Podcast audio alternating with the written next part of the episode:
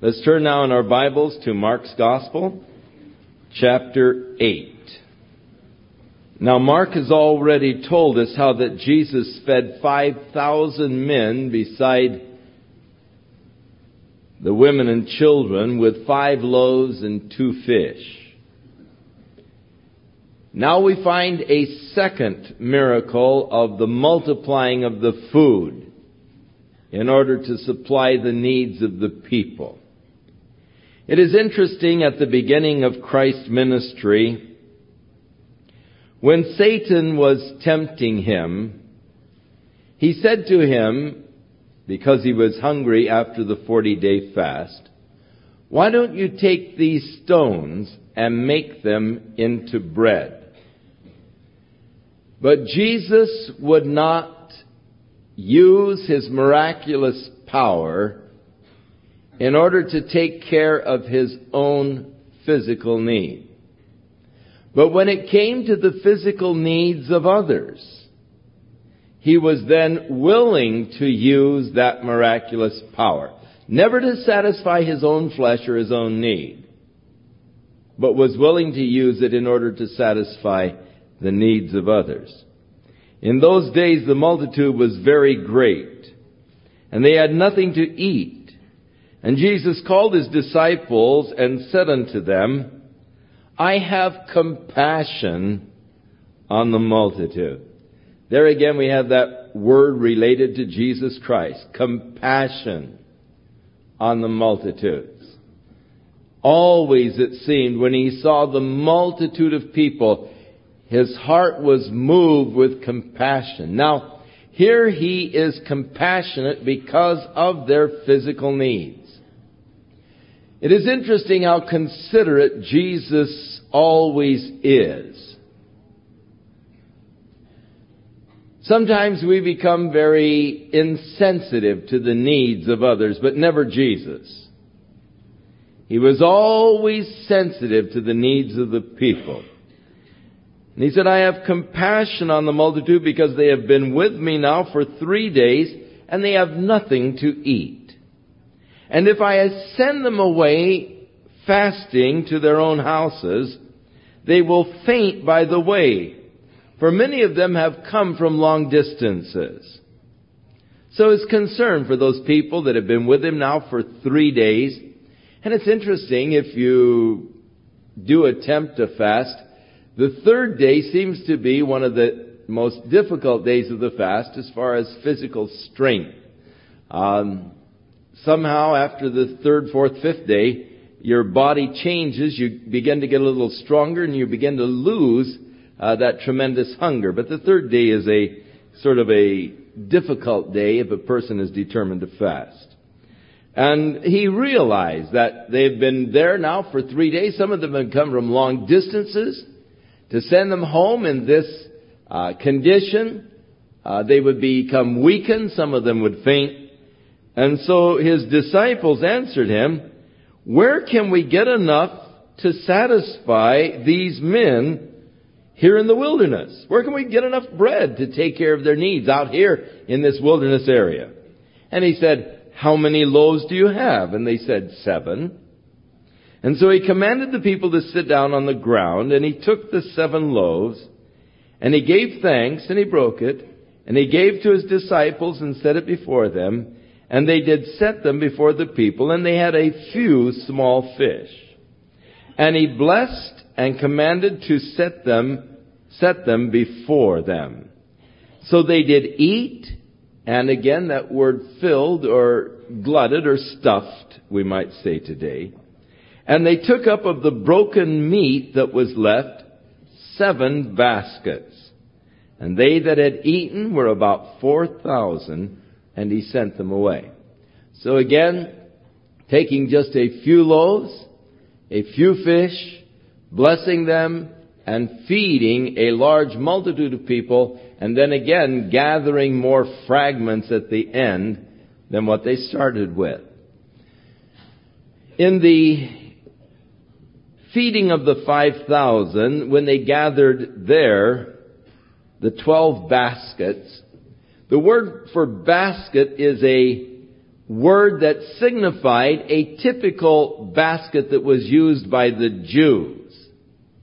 It is interesting, this particular word basket here is a typical word that is used for a basket that the Gentiles did use.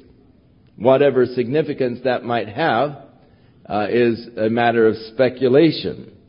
Some have speculated that much of this crowd were Gentiles. And so these Gentile type of baskets were available to collect the fragments that remained. Where the feeding of the 5,000 men, beside women and children, was near Bethsaida, a Jewish city. He is actually now over on the other side of the lake, more into Gentile territory. But they see in that the significance that Jesus is the bread of life, not to the Jews only, but now he is that bread of life also to the Gentiles. Because he is now feeding many Gentiles also miraculously with that bread of life. Now immediately he entered into a ship with his disciples and they came unto the parts of Dalmanutha. And the Pharisees came forth and began to question with him, seeking of him a sign from heaven, tempting him. Now, in those days, the people were looking for the Messiah. And they were there were many men who came on the scene who declared themselves to be the Messiah. And quite often these men who came on the scene declaring to be the Messiah promised that they were going to do some spectacular feat. Some of them promised that they were going to divide the Jordan River and to stop its flow like happened in the days of Joshua. And others promised many types of supernatural feats that they were going to perform. Like speak to the whole world simultaneously. On satellite TV and everybody would understand it in their own language. But these pretending messiahs never did come through with their feet, but the Jews were looking for some supernatural, spectacular phenomena to happen at the hands of the Messiah in order that he might prove that he was the Messiah. So they asked him for a sign from heaven. But it says they were tempting him. And he sighed deeply in his spirit. And he said, Why does this generation seek after a sign? Verily I say unto you, there shall no sign be given unto this generation. Another place in another gospel, it records that Jesus said unto them, A wicked and an adulterous generation seeks after a sign, but no sign will be given except the sign of the prophet Jonah. For as Jonah was three days and three nights in the belly of the whale, so shall the Son of Man be three days and three nights in the heart of the earth. Jesus did not perform miracles just to satisfy the curiosity of the crowd. The purpose of his miracles were always the helping of the helpless. He always used his power to minister to the needs of people. He did not use them to minister to his own needs. He did not use them just to make some spectacular display to draw attention or the attention of people to himself. Herod had heard of Jesus and the miracles that he did. And Herod wanted Jesus to perform a miracle for him. Like having some magicians show you some uh, fancy trick. But Jesus would not perform any miracles for Herod. He refused to perform miracles just to satisfy people's curiosity for supernatural phenomena. And so here, as they were seeking a sign, he just said, No sign is going to be given to this generation. Thomas when the disciples told him that Jesus was risen from the dead, we have seen him. He said, I will not believe until I can take my finger and put it in his hand, or take my hand and put it in his side. And so the disciples were gathered together and Thomas was with them and Jesus suddenly appeared in the midst and he said, okay, Thomas, go ahead. Put your finger in my hand. Put your hand in my side. Now, when Jesus said that to Thomas, the first thing it indicated is that Jesus was there listening when Thomas said, I'm not going to believe until. Though they didn't see him at that point, Jesus was right there with them. As he said, where two or three of you are gathered together in my name, I'm going to be there in the midst. And so he was showing them, first of all, that he was in the midst of them when Thomas was expressing his doubts. And so when he appeared, they first said to Thomas, okay, Thomas, go ahead. You wanted to do that? Go ahead, take your finger, put it in my hand. Take your hand, put it in, oh Lord, he said, my Lord and my God, I believe, you know. Jesus said, well, blessed are they who seeing believe. But more blessed are they who believe without seeing. There are some people that are always looking for signs. I don't know that that is healthy. We read in the scriptures that there is a man who will be coming on the scene very soon, and he's going to be showing all kinds of spectacular signs. And if a person's faith is geared towards seeing some spectacular sign or miracle or whatever, they're going to be in big trouble. Because when the Antichrist comes, he's going to come with all types of signs and wonders and lying miracles. And deceiving the people by the signs that he is able to perform. So it is not a healthy thing to put your faith or trust in the signs that a person might be able to produce. It is important that you put your faith and your trust in the Word of God. What God has said. And to believe God's Word, not requiring some supernatural sign before you believe. And so he left them, and entering into a ship again, he departed to the other side. Now when the disciples had forgotten to take bread, and neither had they any bread in the ship except for just maybe one loaf, he said unto them, Take heed, beware of the leaven of the Pharisees and the leaven of Herod. And they reason among themselves, oh, oh, he knows we forgot to get bread. And when Jesus realized what they were thinking, he said unto them, Why do you think that I said that because you didn't bring bread? Didn't you perceive? Didn't you understand? Is your heart still hardened? Having eyes to see, did you not see? Having ears to hear, have you not heard? Do you not remember? When I broke the five loaves among the five thousand, how many baskets full of fragments did you take up? And they said, twelve. And when there were seven loaves among the four thousand, how many baskets full of fragments did you take up? And they said, seven. He said, how is it then that you don't understand? You know, if you've got one loaf, that's all we need. If, if you know, I, I was talking about us getting hungry or needing to eat while we were on our way across.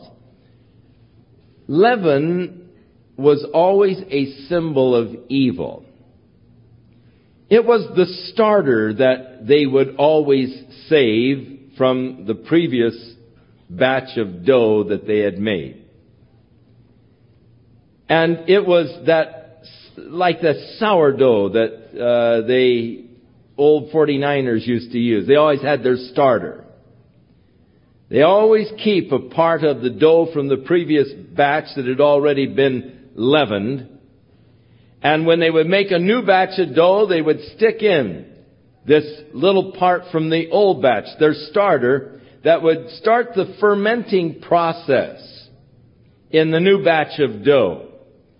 And it would permeate the whole batch of dough by this process of fermentation or actually it is a, it's a method of, of putrefaction or, or fermentation by which it permeates the whole loaf. And because just a little bit could permeate the whole loaf by this process of fermentation, it was to the Jews a very good symbol of evil. How just a little bit of evil tolerated can permeate throughout a whole system. And when Jesus said, beware of the leaven of the Pharisees or the leaven of Herod, he was talking about that evil of the Pharisees. That type of spirit that is able to permeate and uh, infect others. Not talking about the fact that they had forgotten to take bread. Now when they came to Bethsaida, they brought to him a blind man, and they besought that he, they besought him to touch him. And he took the blind man by the hand and led him out of the town.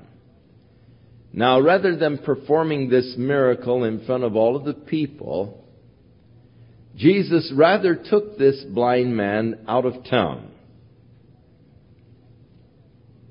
And when he had spit on his eyes and put his hands upon him, he asked him if he saw anything.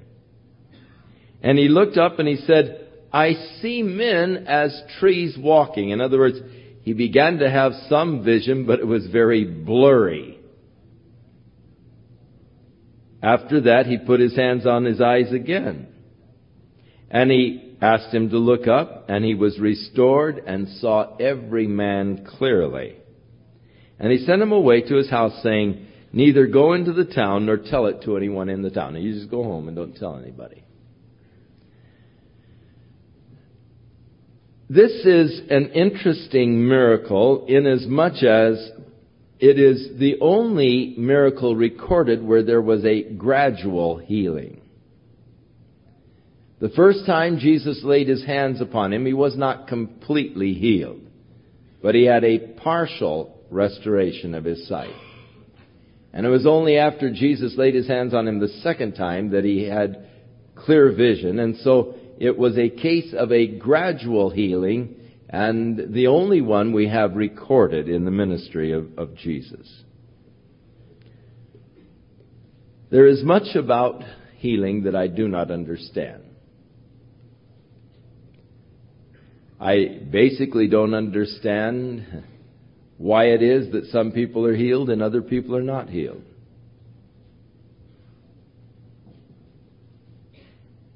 If I were God granting healing, I feel that I would be more generous.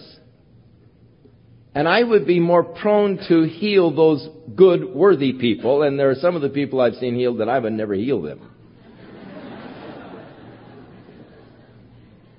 So it's good that I'm not God. Because I could really mess things up in a hurry.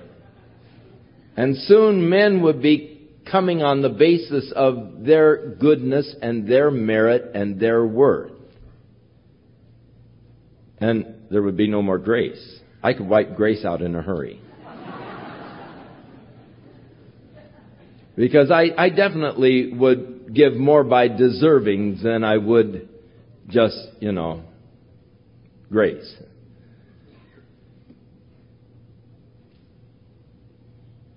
I do believe in healing. I be, believe very strongly in healing. I believe there are all kinds of healing. I believe that there are gradual healings. Any healing process is divine as far as I'm concerned.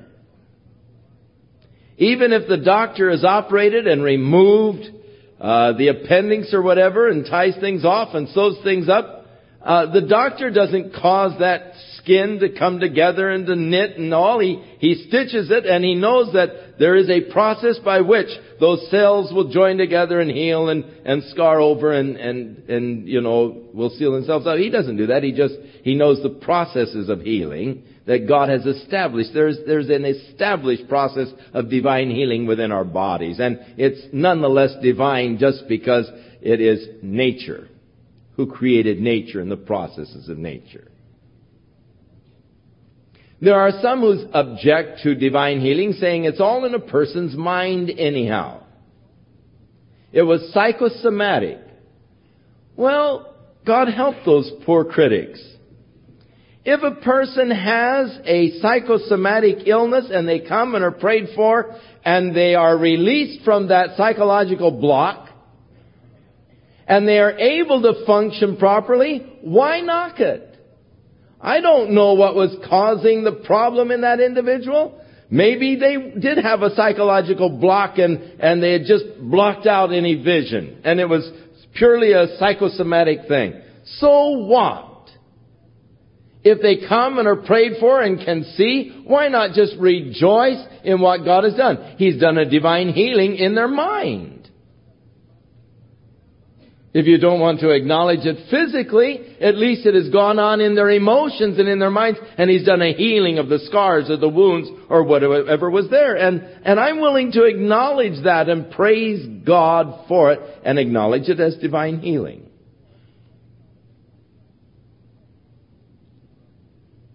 I have seen miraculous healings. I have seen gradual healings.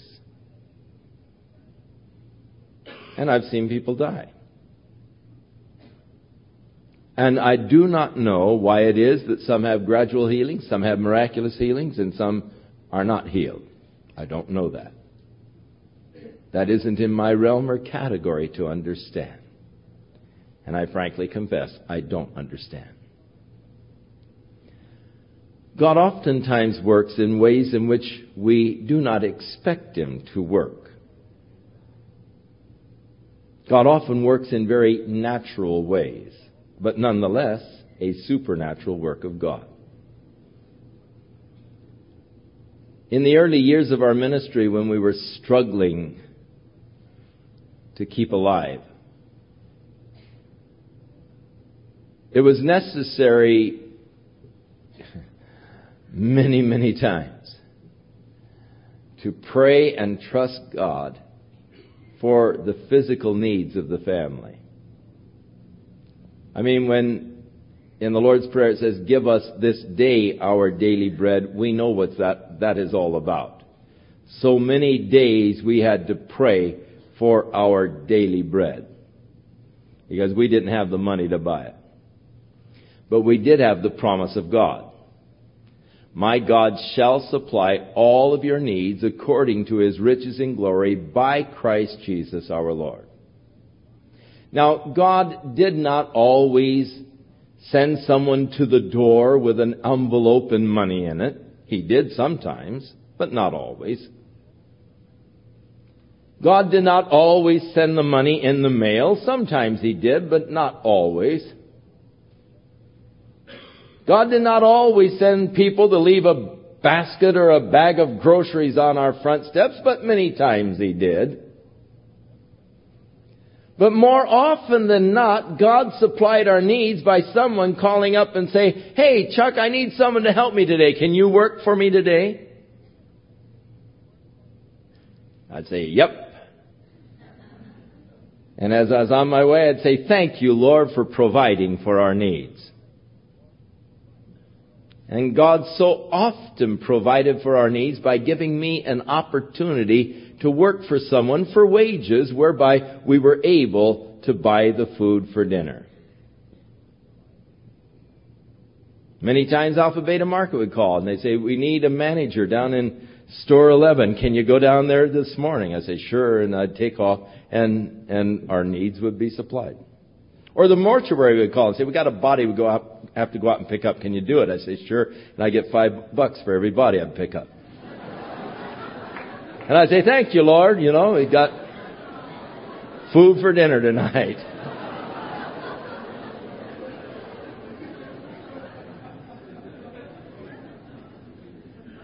God has a sense of humor too.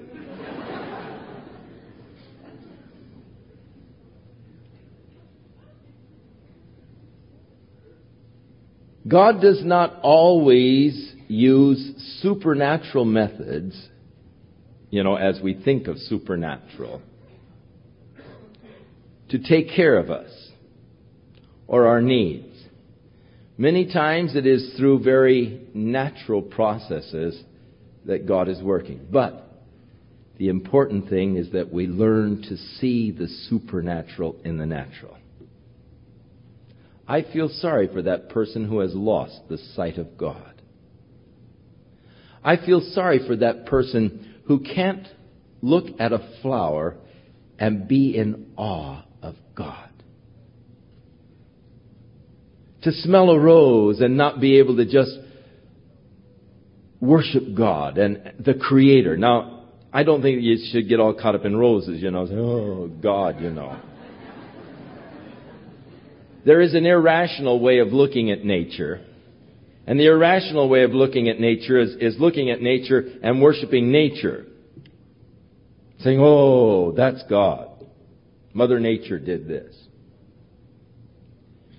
The rational man looks at nature and worships the God who has created the natural, the things of nature around him. That's the rational way of looking at nature. Paul tells us of those who made the mistake of worshiping and serving the creature more than the creator. Always sad when a person is so nearsighted he can only see the obvious and he worships then the obvious rather than God who has created those things. So, here we ha- have Jesus healing this man and again, using spit, using unlikely methods. Guy comes and he's blind and he says, oh, you know, can you heal me? And Jesus spits in his eyes.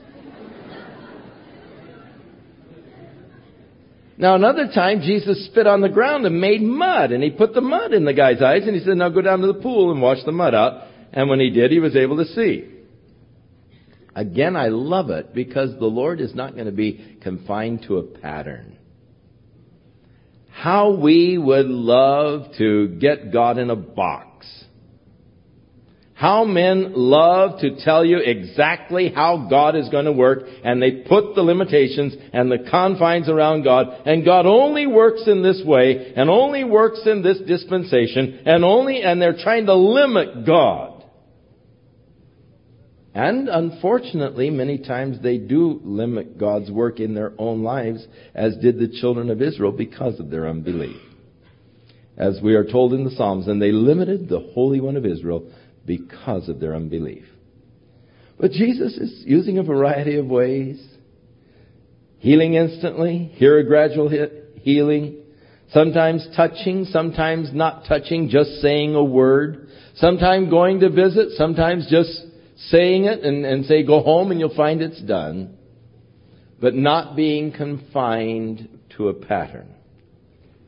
And so Jesus went out, now he's at Bethsaida, and his disciples with him into the towns of Caesarea Philippi. So he's leaving Bethsaida, which is at the north end, the extreme north end of the Sea of Galilee, and now he is heading on up into Upper Galilee, on into the area of Caesarea Philippi, which is clear on up at the end of the upper Galilee, right at the base of Mount Hermon. The name of it today is Banyas, because when the Greeks came through, they built a shrine next to the cave from which the Jordan River used to gush forth.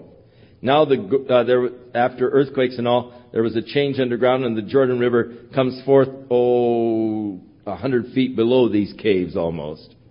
But it used to come out of these caves, and and uh, so they built this little shrine to the Greek god Pan, and the Greeks called it Panias, but the Arabs had difficulty pronouncing P's And they said Banyas for Panias, and so the name has come to be Banyas now, uh, of this area that was once Caesarea Philippi.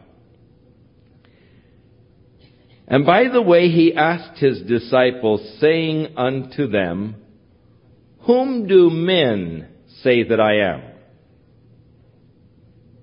Now the time has come when it, when Jesus is going to reveal to the disciples his true identity.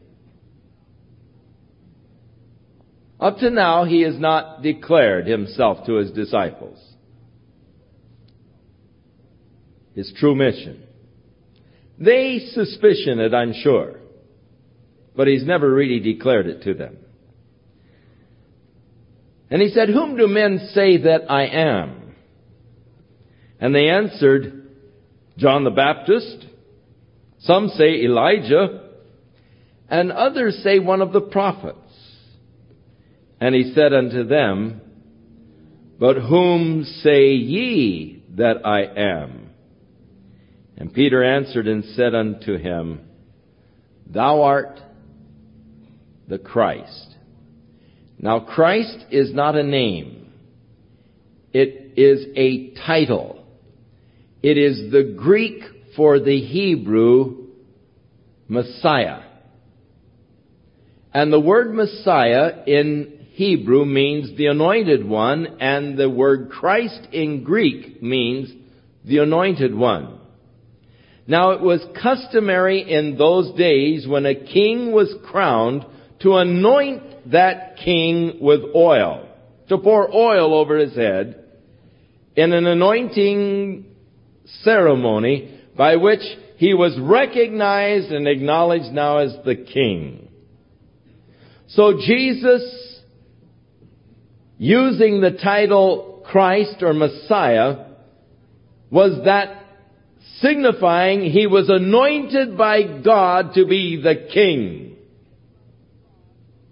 And they were looking for that king to come anointed by God. Thou art the Messiah, the Christ. And he charged them that they should tell no man of him. The time has not yet come to reveal himself to the world. He's revealing himself now to his disciples, but he does not yet reveal himself to the world. So he began to teach them that the Son of Man, and notice he did not tell them about his crucifixion until after he told them who he was. Now, it is because they had a totally different concept of the Messiah. They were following the commonly accepted concept of the Messiah, that the Messiah was going to establish God's kingdom, that the Jews were again going to reign over the earth, that he was going to overthrow the yoke of the uh, Roman government and of their oppressors, and once again God's kingdom was going to come to the earth through Israel, and they would rule over the earth again. And because that was the common concept of the Messiah, Jesus as soon as Peter acknowledged, Thou art the Messiah, began to teach them that the Son of Man, which is a title of the Messiah given to him in the prophets, especially in Daniel and in Ezekiel, that the Son of Man must suffer many things and be rejected of the elders and of the chief priests and scribes and be killed and after three days rise again. So now he began to prepare them for the fact that he was not going to perform as they expected the Messiah to perform in immediately setting up the kingdom of God. But I'm going to be crucified. I have to be rejected. The prophecy of Isaiah said he is despised and rejected of men. That has to be fulfilled. Isaiah said he would be numbered with the transgressors in his death that had to be fulfilled. David in the 22nd Psalm described his death by crucifixion that had to be fulfilled.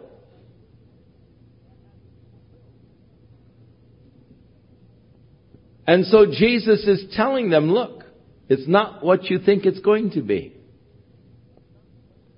I'm going to have to be rejected. Daniel said, but the Messiah will be cut off. That had to be fulfilled. And not receive the kingdom that had to come to pass. And so he's seeking to prepare them. I'm going to be rejected. I'm going to be turned over into the hands of the elders and chief priests and scribes. They're going to kill me. But after three days, I will rise again. Now, somehow when Jesus said they're going to kill me, this was so shocking to them. So far from their concept of the Messiah that their brains just shut off and they didn't hear the rest of what he said. They didn't hear him say, I'm going to rise again the third day. It was just so shocking when he said they're going to, they're going to kill me. Whew. Hey, yeah, yeah, you know, and, and they didn't hear, you know, in three days I'm going to rise again. Now, Peter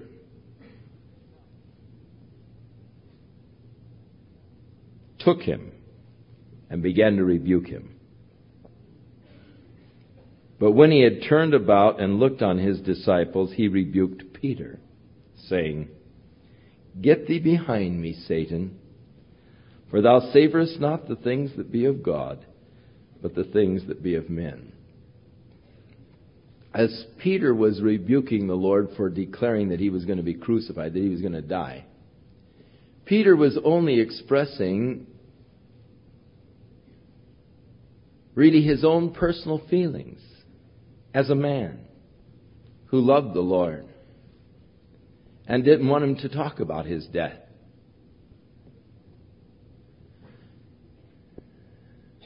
But Jesus rebuked Peter really for lack of discernment. He doesn't really understand the things of God. He only understands the things of men.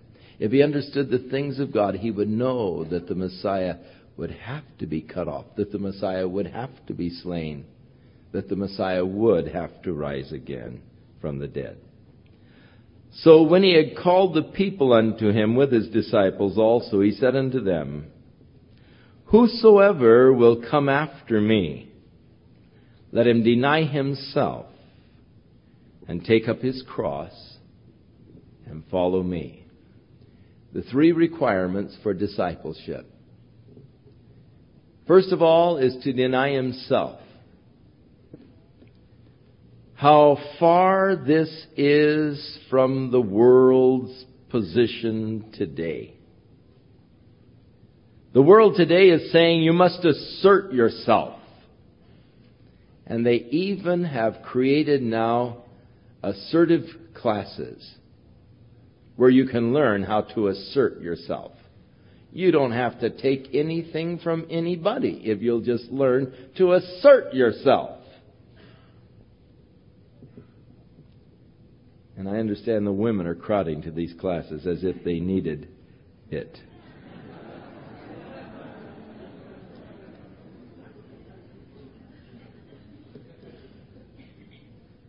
Jesus said, No. To come after me, you have to deny yourself. Paul tells us, Let this mind be in you, which was also in Christ Jesus, who, though he was in the form of God and thought it not robbery to be equal with God, humbled himself and took on the form of man. Denied himself in order that he might be obedient unto death, even the death of the cross. He denied himself that place with the Father in order that he might come down as a servant and die on the cross. So if you're going to come after me, Jesus said, you too will have to deny yourself and take up your cross and follow me. For whosoever will save his life will lose it. That person who is looking for life doing everything he can to find life, its meaning, its purpose, and, and following his ambitions, his goals, seeking to save your life, you'll lose it. But whosoever shall lose his life for my sake and the gospel's the same will save it. For what shall it profit a man if he would gain the whole world and lose his own soul? Now, tonight, think for a moment of, of the greatest ambition that you have. If, if you could be, play that game for a moment. If you could be anything you wanted to be, if you could have anything you wanted to have, what would be the greatest ambition of your life? What would you choose? Now, if in achieving that goal, you lost your own soul, would it be worth it? What would it profit a man if he would gain the whole world and yet lose his own soul? If you gain the whole world, how long do you think you could hold it? Now, someone said something to me the other day that absolutely astounded me. I never thought of it that way. And it just really blew my mind. This fellow said, I just celebrated my 60th birthday, which means I have lived 1% of the time since Adam. Man, that, that just shocked me to realize I've almost lived 1% of history, of the time of history since Adam. Man, what a shocking thought. So if you gained the world, how long do you think you could hold it? How long could you enjoy it? A hundred years? You think you're going to live to be a hundred years old? Do you think by the time you were 98 you'd still enjoy it?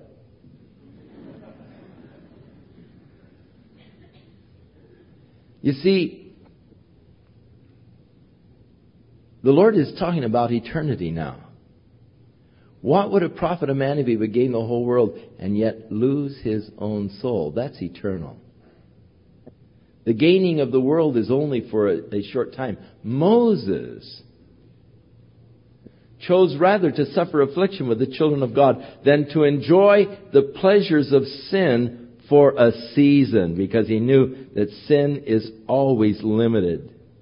That pleasure in sin has its definite time limitations. But that walk with God is forever.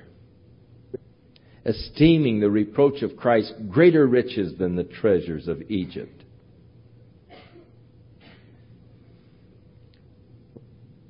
What shall a man give in exchange for his soul? What will you take to trade for your soul? I am amazed at the things that people give in exchange for their souls. I'm disheartened. You know, they say the Indians over here were taken advantage of by the people coming from the old world, by these early traders, trading them these little baubles, glass beads, for expensive gold and silver artifacts. You think, you think, oh, those poor Indians, they were taken advantage of by those white men coming in, and they were, unfortunately. They traded those expensive golden artifacts for just beads. How foolish. Oh, oh, wait a minute. What are you trading your soul for? What kind of a deal is Satan offering you for your soul? What will a man give in exchange for his soul? Some men, just for foolish pride. Some men for a few moments of pleasure. Satan is holding out these little baubles. He says, Your soul, man, your soul. Whosoever therefore shall be ashamed of me and of my words in this adulterous and sinful generation, of him also shall the Son of Man be ashamed when he comes in the glory of his Father with the holy angels. Now Jesus is saying, look, I'm going to die. I'm going to rise again. And now he's saying, I'm going to come in the glory of the Father with the holy angels. So the Messiah is going to come in glory and power and establish the kingdom of God, but not this trip. This trip, the Messiah is going to be rejected, turned over to the scribes and Pharisees, killed, but on the third day rise again. But I'm coming again one day in the glory and in the power of the Father with the holy angels. And he said unto them, Verily I say unto you, there are some of those that are standing here which will not taste of death till they have seen the kingdom of God come with power. Now, what did he mean by that? Because those disciples have all died, and we have not yet seen the kingdom of God come with power. Was Jesus mistaken? Well, first of all, no. Jesus was not mistaken. If my interpretation of a scripture would make it appear that Jesus was mistaken, then my interpretation is wrong.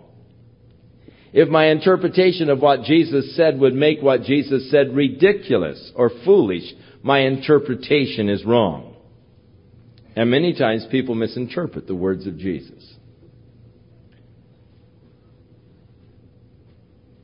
And after six days, Jesus took with him Peter and James and John and led them up into a high mountain apart by themselves, and he was transfigured before them. And his raiment became shining, exceeding white as snow, so that no launderer on earth can make them that white. And there appeared unto them Elijah and Moses, and they were talking with Jesus. Now, Peter, James, and John were taken up into this high mountain, Mount Hermon, which is just there at Caesarea Philippi. Caesarea Philippi is right at the base. So Jesus, six days later, took them on up into this mountain. And there he was transfigured before them. His raiment did shine. And while he was there in this transfigured state, Moses and Elijah appeared and they were talking with him. There they saw. Jesus said there are some standing here that are not going to die until they see the kingdom with power. And there God took them, I believe, into a time chamber. And they saw Christ in the glory that he will have and the power when he comes again to the earth. Talking with Moses and Elijah. So they were taken out of this time zone into the eternal. And they actually saw the kingdom of God coming with power and glory. Or they saw the kingdom of God coming with power, as he declares. And Peter answered and said to Jesus, Oh, Master, it was good for us to be here. Let's make three tabernacles one for you and one for Moses and one for Elijah. And there was the beginning of the desire to create shrines in the Holy Land to commemorate the sites where the exciting things happen. Poor Peter. If he only knew the mess that he made of the Holy Land. And why did he say this? Because he didn't know what to say. Now, if you don't know what to say, it's probably better to say nothing. There are some people, who, well, you know, better say something, you know, and, and so what you say is foolish because you just don't know what to say. Really, better to keep your mouth shut. Better to keep your mouth shut and let people think you're a fool than open it and dispel all their doubts.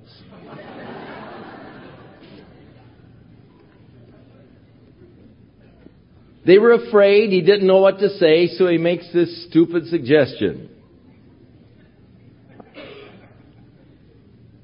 And there was a cloud that overshadowed them. And a voice came out of the cloud saying, This is my beloved Son. Hear him. We read in Hebrews chapter 1, God, who in different times of history and in different ways spoke to our fathers by the prophets, hath in these last days spoken unto us by his own dear Son. Now, here was Moses. What does Moses represent? God speaking to man through the law.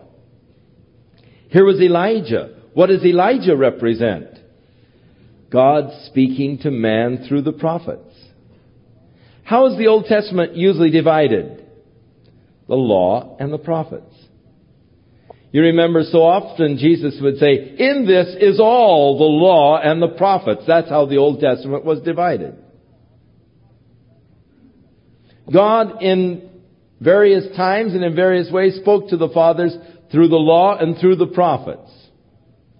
But in these last days, He's spoken unto us by, our, by His own dear Son. So here, Moses, who stands for the law, Elijah, who stands for the prophets, are there talking with Jesus on the Mount of Transfiguration, and God says, This is my beloved Son, listen to him. Hear ye him. For the law came by Moses, but grace and truth came by Jesus Christ. Hear ye him.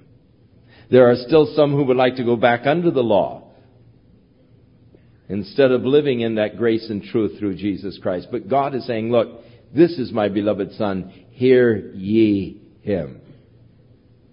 Now, he did not say anything contrary to the law and the prophets. I did not come, he said, to destroy, but to fulfill. And he fulfilled the law and the prophets. His life was a fulfillment. But in the fulfilling of the law and the prophets, he brought to us this glorious grace of God whereby we have our relationship with God today, our standing before God through grace. And suddenly, when they had looked round around them, they saw no man any more except Jesus only with themselves. Moses and Elijah disappeared. And as they came down from the mountain, he charged them that they should tell no man the things that they had seen until he was risen from the dead. And they kept that saying with themselves, but they questioned with one another, what does this rising from the dead mean? They just could not understand this. And they asked him saying, why is it that the scribes say that Elijah must first come? Now, you see, they've recognized you're the Messiah. But the scribes say that Elijah's got to come before the Messiah. And he answered and told them, Elijah verily comes first and restores all things. And how is it written of the Son of Man that he must suffer many things? Now you're, you're saying, how is it that the scriptures say that Elijah has to first come, but how is it that the scriptures say that the Son of Man, the Messiah, is going to have to suffer many things? He's pointing out another aspect.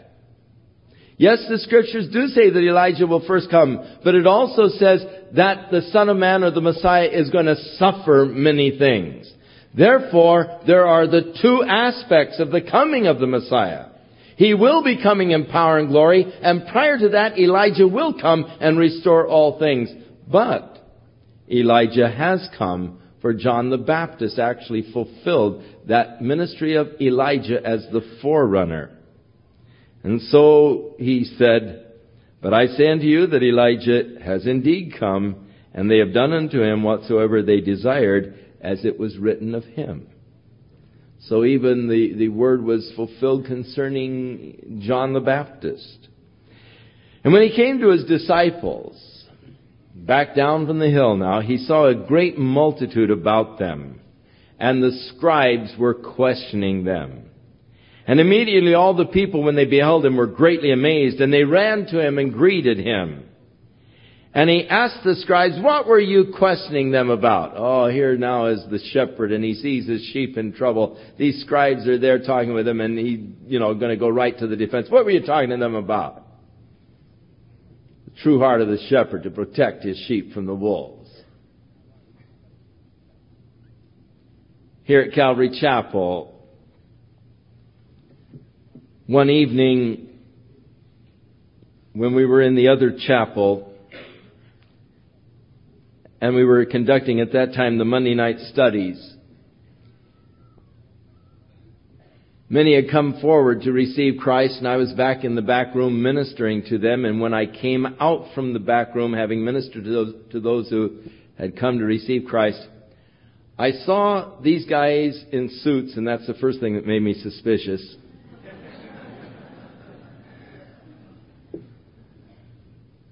Because in those days nobody wore suits especially on Monday night.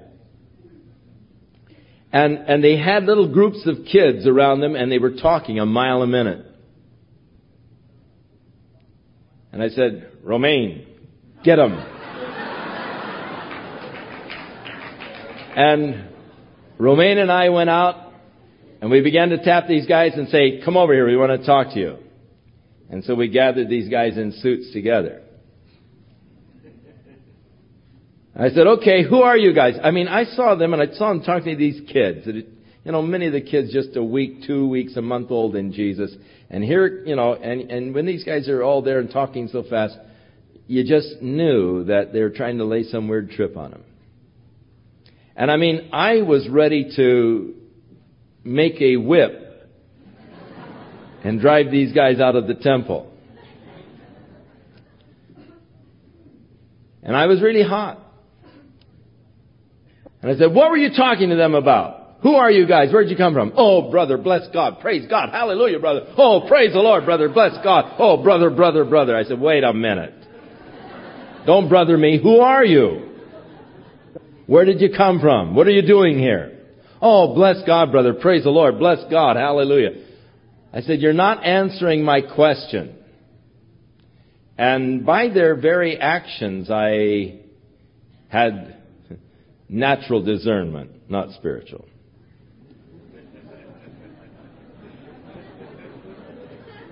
I wasn't in the spirit at the moment.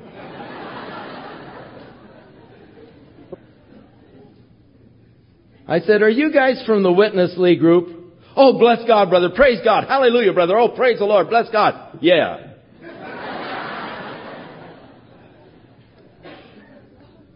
and Romaine says, Out. Oh, but brother, bless God, we're brothers, man. Oh, well, you know, why don't you become the, the local church of Santa Ana? You can be the local church here. And I said, you've got to be kidding. For me to say that we are the only true church in Santa Ana, the only true representation of Jesus Christ and the unity of the body of Christ in Santa Ana is ridiculous ridiculous.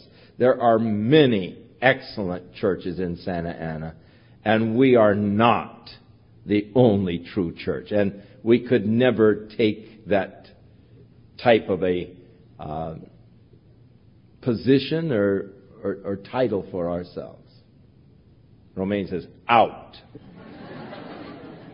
and they went out doing the old brother, brother, hallelujah bit, you know as Romaine was getting them to their cars. And he followed them all the way to the car and says, I'm going to stand here and I want to see you out of that driveway and never come back here again, you know. I understand how Jesus felt when he saw the scribes having cornered his little sheep down here who were not yet that far along in their understanding. And he moves right in. He says, all right, what were you questioning them about? And one of the men in the crowd answered, Master, I brought unto thee my son, which has a dumb spirit. And wherever he takes him, he tears him. He foams at the mouth. He gnashes with his teeth. And he's pining away.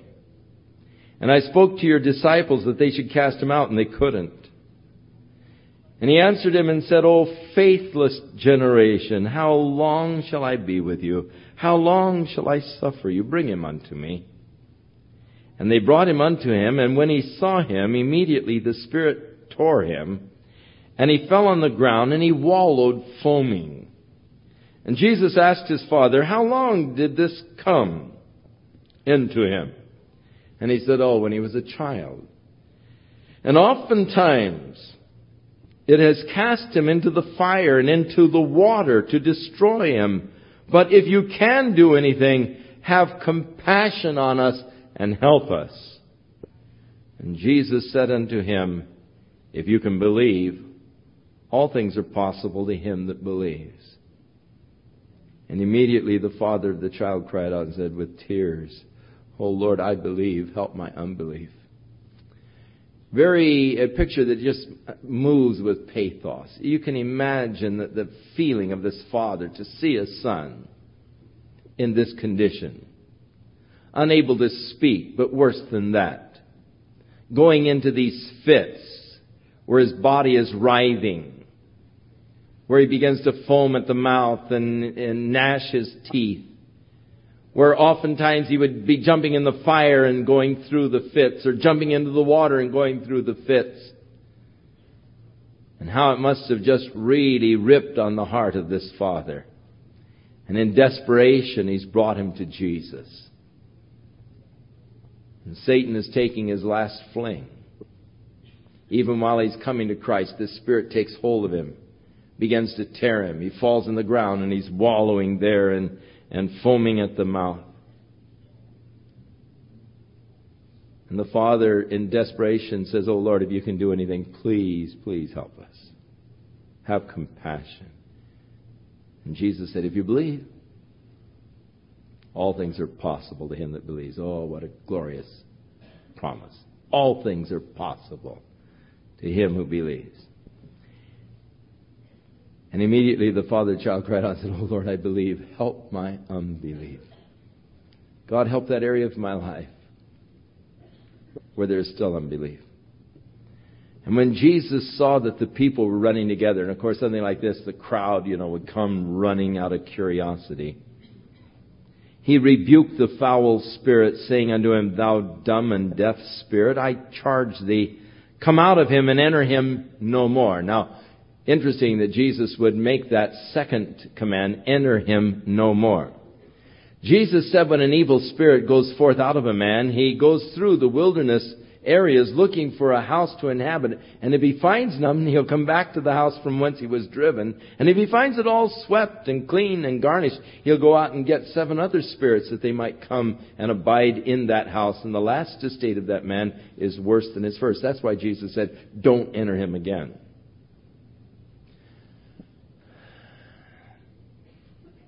One night I'm going to talk about demonology. I don't want to get into that tonight. It's a subject I really don't like to talk about, but we probably should know about it. Fortunately, here in the United States, there is not really much true demon possession. There's a lot of imagined demon possession, but not much true demon possession. All kinds of demon oppression I mean, as a child of God, you're wrestling against these principalities and powers. We are in a spiritual warfare.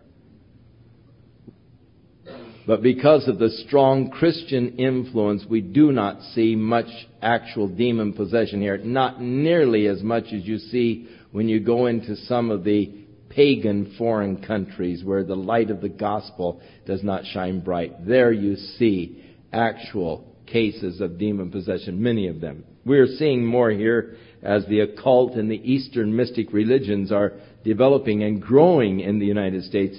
We are beginning to see more demon possession, and as a result of that, I will be talking about it some night, but I really don't want to get into it tonight.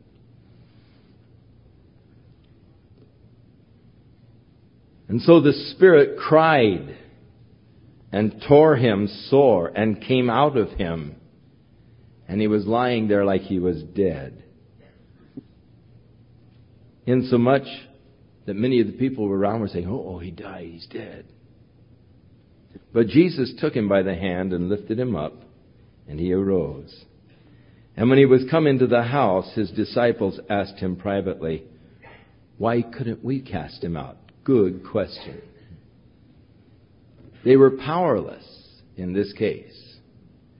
And he said unto them, This kind can come forth by nothing but by prayer and fasting. Now, it would appear that there are rankings of demon spirits.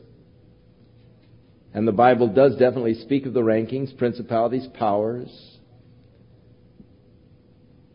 which are all rankings. And there are some that are more powerful than others and uh, are more resistant to exorcism than are others. And this was one of those more powerful demons. The disciples at this point weren't able to handle it.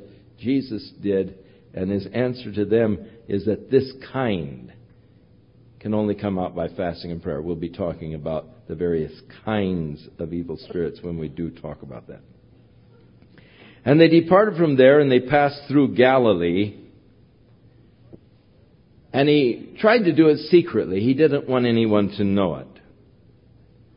For he was teaching his disciples, and he said unto them, The Son of Man is to be delivered into the hands of men, and they shall kill him, and after he is killed, he shall rise the third day. Notice he's emphasizing this. He's trying to prepare them now.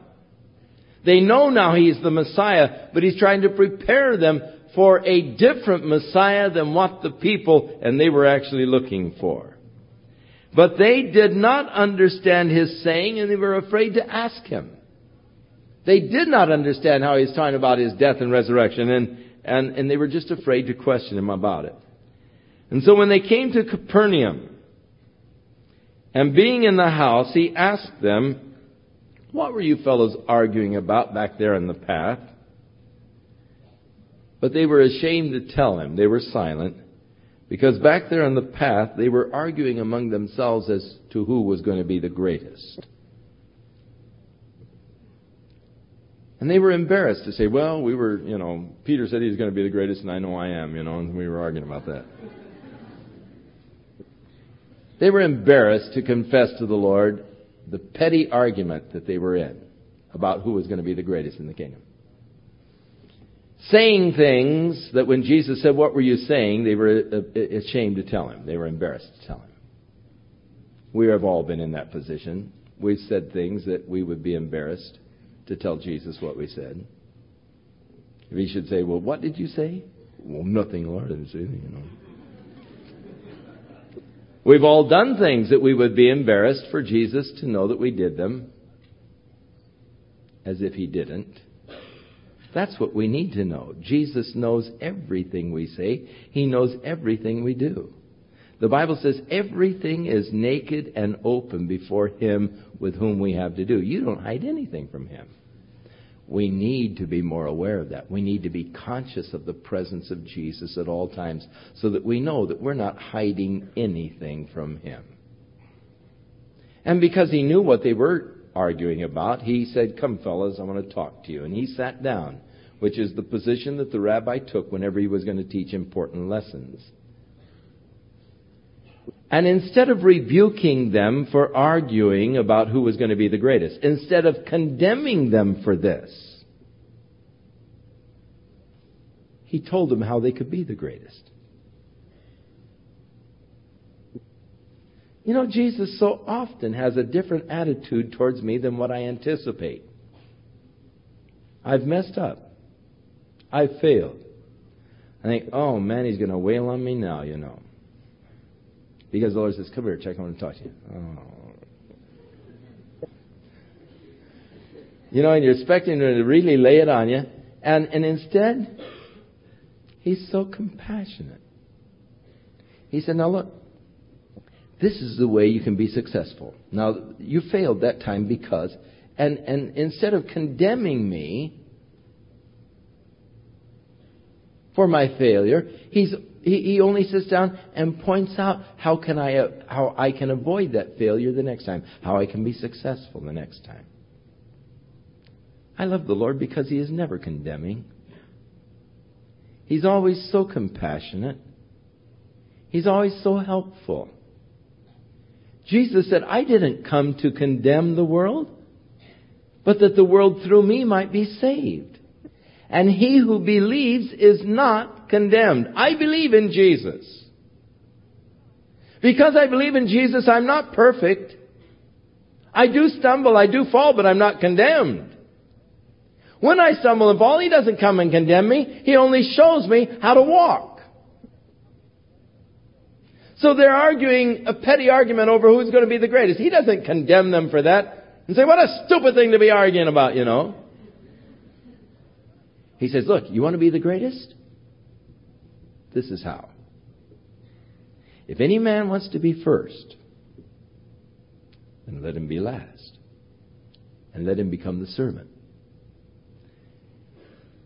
He said on another occasion, if you want to be great in God's kingdom, then learn to be the servant of all. He had said before, if you seek to save your life, you're going to lose it. But if you'll lose your life for my sake, then you'll find it. You'll save it. So you want to be great? Here's the path to greatness. Not as you think. It's not through ambition and drive and pushing yourself ahead of the others and pulling others down that you might ascend above them. But the path of greatness is by taking the place of a servant and beginning to serve one another. Jesus said, Whosoever would be the chief among you, let him be the servant of all. Now, the real position of the pastor of the church is that of the servant to the church, the servant of all. I oftentimes tell the people back in the prayer room who have come to accept Jesus Christ, one of the fringe benefits now of your becoming a child of God is you just picked up a bunch of servants. For we who are on the staff here at Calvary, the word minister actually means servant, and we are here to serve your needs. And we're available to serve you. That's what it's all about. And Jesus is saying, look, if you want to be great, than be a servant. And then he took a child, and he set the child in the middle of them. And when he had taken the child in his arms, I love this picture of Jesus. Takes a little child and he just takes him in his arms and he holds the child. He's sitting there, probably sits him on his lap, holding him there in his arms. And he said to them, Whosoever will receive one of such children in my name actually is receiving me. And whosoever shall receive me doesn't receive me, but him that sent me. Now, Jesus is saying actually, what you do for a child is being done for me. Now, in that culture, the children were considered almost non persons until they came of age. No one would take time for a child. They were just allowed to grow up until they came of age, and then they lay on them the responsibilities of adulthood. But Jesus is saying, take time for the children.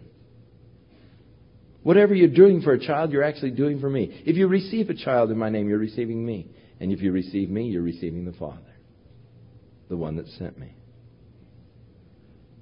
Now, the disciples are always throwing in things that don't really relate to the situation that he's talking about because they didn't always understand what he was talking about. And so John answered and said, Master, we saw one who was casting out devils in your name and he didn't follow us. And so we forbid him because he didn't follow us. Jesus said, Don't forbid him. There's no man which shall do a miracle in my name that can actually speak evil of me. For he that is not against us is on our part. For whosoever shall give you a cup of water to drink in my name, because you belong to Christ, verily I say unto you, he shall not lose his reward. Now, John has interjected this sectarianism. Lord, he, you know, was casting out devils, but he didn't call himself a Baptist, so we told him to stop it.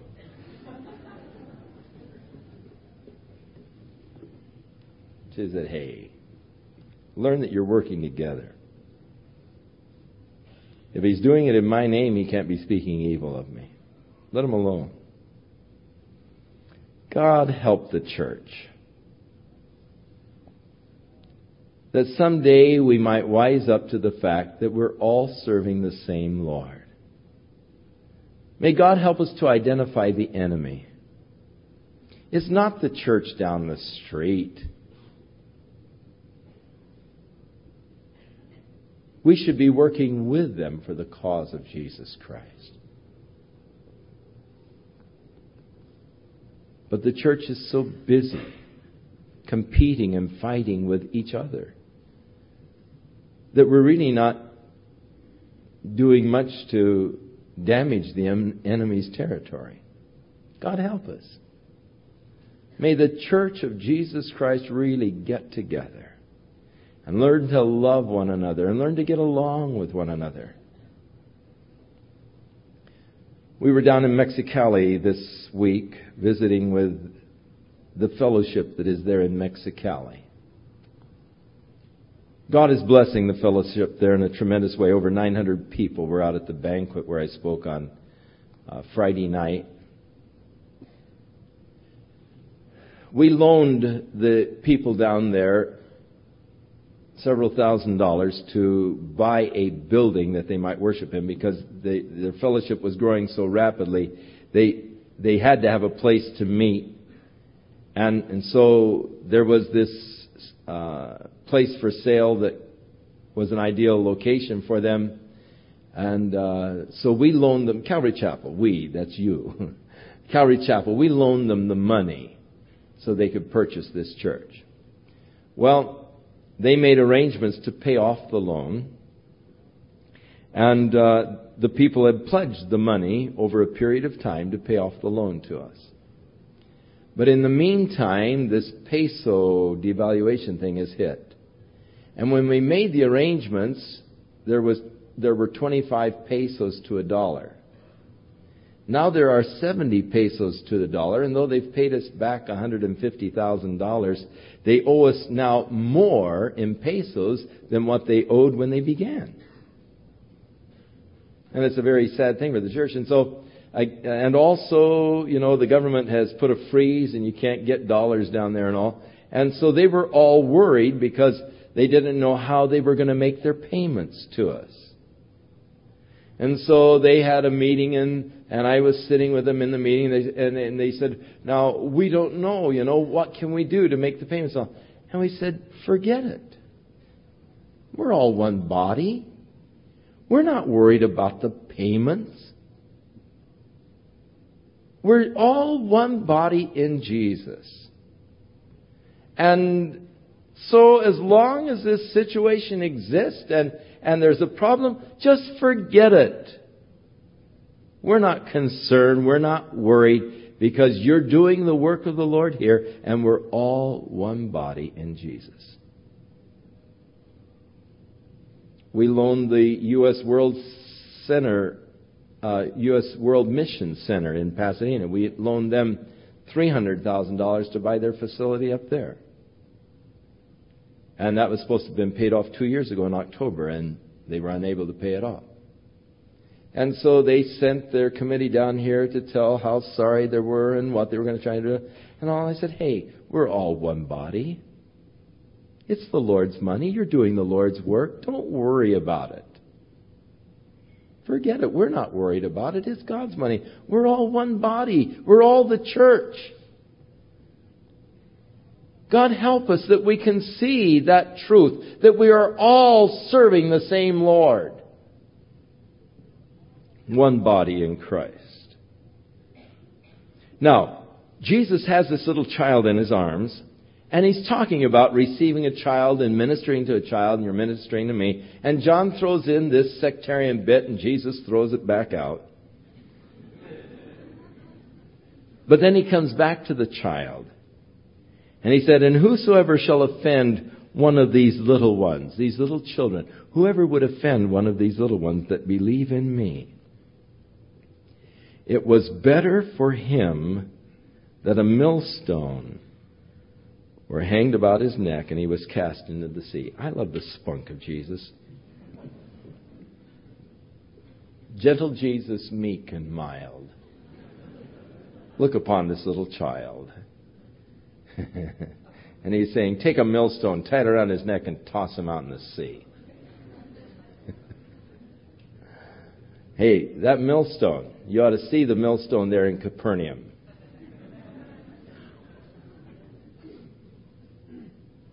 It's about as big as this pulpit with a round hole in the middle, and it is round stone, sort of a lava stone. I mean, if that thing were hung around your neck and you're tossing the Sea of Galilee, you're going to go down fast.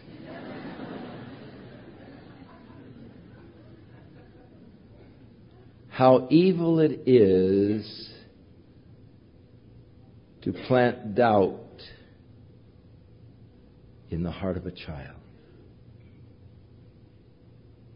How evil it is to destroy the faith, that beautiful faith that children have. You know, whenever I'm sick, who I call to pray for me? Children. I love the children to pray for me. I don't want any doubts.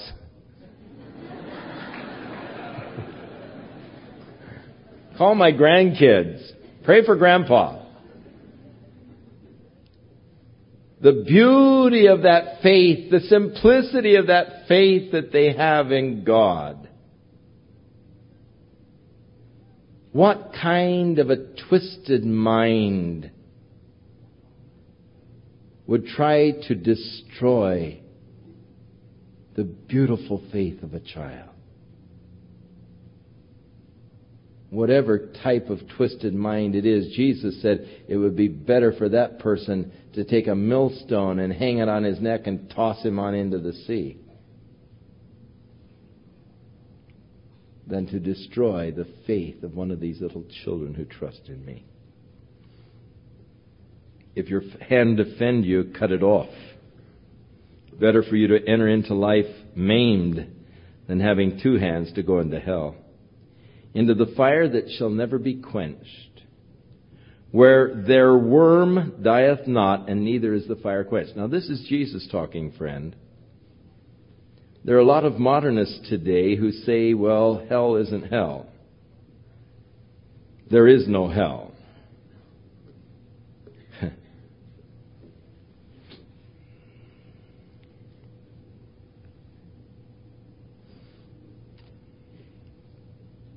there were a modernist minister, a Unitarian minister, and a Christian science practitioner going down the road together. They ran into a concrete abutment, and all three of them immediately were in eternity. The modern, modern minister says, I can't be here. This place doesn't exist. The Unitarian said, It's only a state of mind. And the Christian scientist said, I'm not here and it's not hot.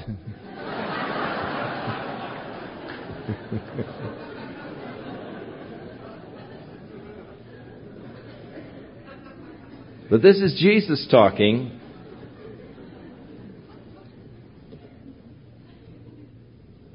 And I am afraid to add to or to take away from his words. I think he knows more about it than does Herbert W. Armstrong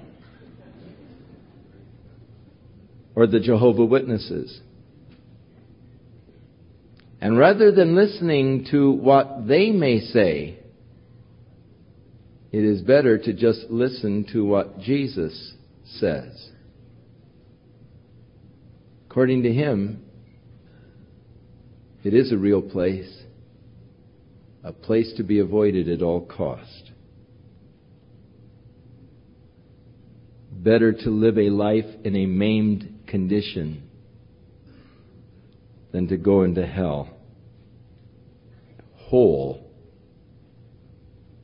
where the fire will never be quenched, where their worm dieth not, and the fire is not quenched.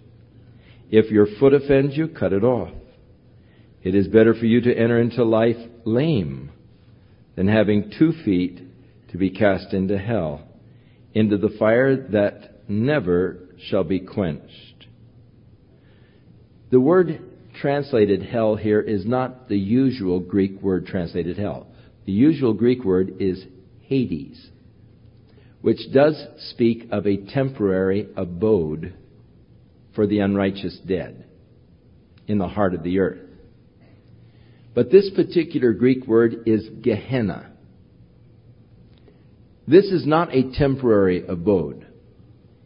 This is the place of the final consignment to Satan and his angels. And it was prepared for Satan and his angels. And those who choose to cast their lot with Satan and his angels, God will grant them that choice. And this is where they will spend, or this is where they are consigned for eternity. If your eye offend you, pluck it out. It is better for you to enter into the kingdom of God with one eye than having two eyes be cast into Gehenna's fire, where their worm dies not and the fire is not quenched. For everyone shall be salted with fire, or the salt was used as a purifying instrument, so purified by fire. And every sacrifice shall be salted with salt. Salt is good, but if the salt has lost its saltness, wherewith will you season it? Have salt in yourselves and have peace one with another. Heavy words. Jesus said them. I dare not tamper with them. I will not tamper with them. I will not try to modify them.